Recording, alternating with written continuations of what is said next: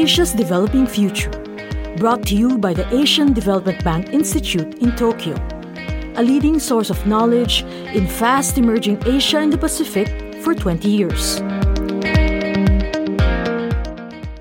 In this podcast, Bank of Papua New Guinea Governor Loi Bakani discusses how his country is leveraging technology to increase financial services access and use to fight poverty and improve living standards. Governor Bakani opens by describing recent progress to boost financial inclusion in Papua New Guinea and how it is impacting the economy. Financial inclusion in uh, Papua New Guinea is uh, taken a, a, journey from uh, simple uh, initiatives of financial education, number one, financial literacy, and then trying to get these people who are non not financially uh, literate to get them into the formal banking sector by opening bank account. So that was the first uh, initiative we've taken under a program together with the funded by the AD, ADB and the Australian government together with the Papua New Guinea government. We were, um, it's called a microfinance project. And uh, as a result of that, there's a lot of people now, over 500,000 now, having bank accounts, have gone through a lot of financial education programs, uh, trainings, and uh, they have now, some of them have own business, are moving on to what we regard now as uh, small, medium enterprises. Now, this program is still ongoing. Uh, the impact of it on the macroeconomic side is that those people now are being able now to to be measured. Their activities uh, such as uh, selling and buying of uh, goods and services are measured now. So in macroeconomic terms, they can be now measured as part of uh, the gross domestic product of the country. Whereas previously they were in the informal sector and are not counted in the formal measurement of a gross domestic product of the economy. Um, number two is that uh, one significant impact is that uh, they are now able to, through bank accounts, are able to do remittance to their families if they're in towns. They are able now to uh, borrow from the commercial banks, although uh, there's still an issue about uh, collaterals or security for the borrowings. But those are kind of things that are now um, beginning to impact on the economy. Governor Bakani explains how greater financial inclusion is revolutionizing social development in Papua New Guinea and opening new opportunities for fintech growth. On the social side, also, uh, there is now uh, an, a change in the attitude or the mentality of those people. Formerly, before they don't talk about savings or they don't save, they just whatever they earn today, they all spend today, and that's it. They don't care about tomorrow. Tomorrow, because uh, we have a, a, a social safety net uh, called a wantok system that uh, you rely on your family groupings to for your future, for in case you get hospitalized or in your debts or, or even marriage, you rely very much on they rely very much on the wantok system.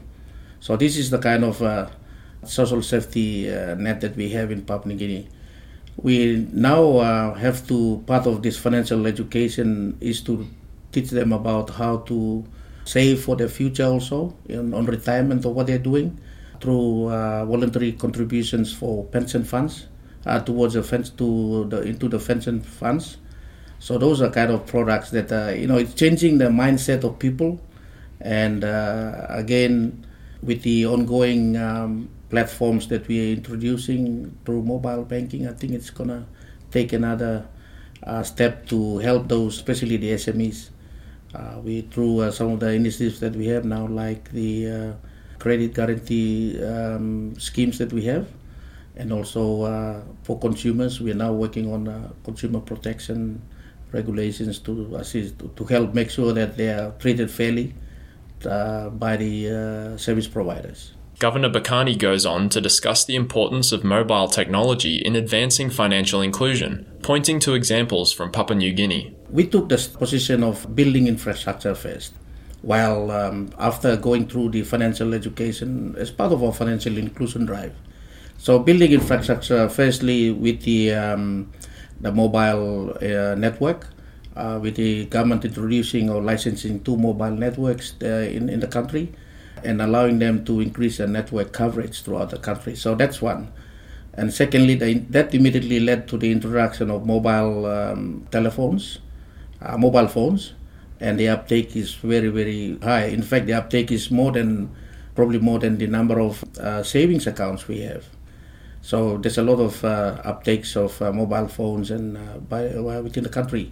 The third is to build a payment system because you have now a mobile phone included in the normal payment system. We have to build a, a payment system that is that allows mobile phones to transact. Uh, so we started with a uh, what they call a real-time gross settlement system. We call it a KATS. It's short for Kina Automated Transfer System. This is more for big transactions or big amounts transactions, uh, mainly among corporates and, and government. On the 22nd of July, we moved on to the next one to allow interoperability, uh, which is through a, a, a national switch.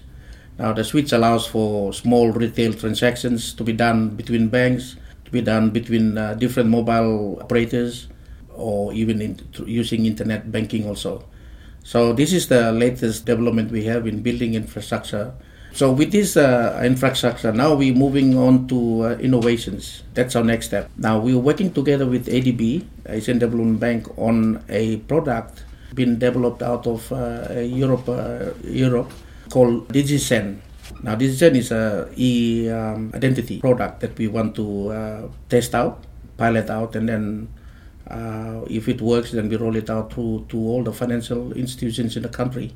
And then, of course, the banks uh, and other financial institutions are already creating or introducing different uh, banking, mobile banking uh, applications, and and they will all be now be able to transact via the uh, what they call the uh, uh, REPS, which is the retail electronic payment system that we have introduced on the 22nd of July.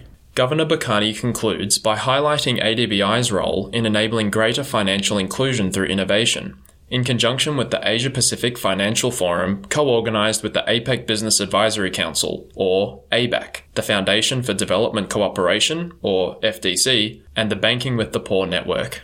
I think the, the importance of ADBI in this process is you know through you know various research they do uh, in in the area of uh, financial inclusion and with the um, cooperation of APEC and through the process to APEC, the countries can, uh, you know, uh, they can co- collaborate with more of the APEC member countries and uh, look at uh, innovative ways of how they can introduce some of these things in the respective uh, countries of APEC.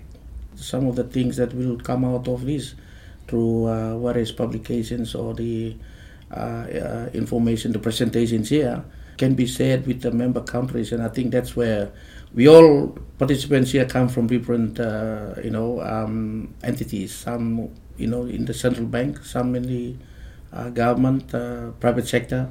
So I think, and of course, uh, the international organization. So it, gives a cross wide uh, range of uh, options that all these things can be put together in respective APEC member countries to pursue uh, and to enhance some of the things, the innovations, the uh, things that they're doing at the moment in their respective countries. So uh, it's very positive, and I, I congratulate uh, FD, uh, FDC and um, ADBI in pursuing this agenda for uh, on, on behalf of the member, APEC member countries.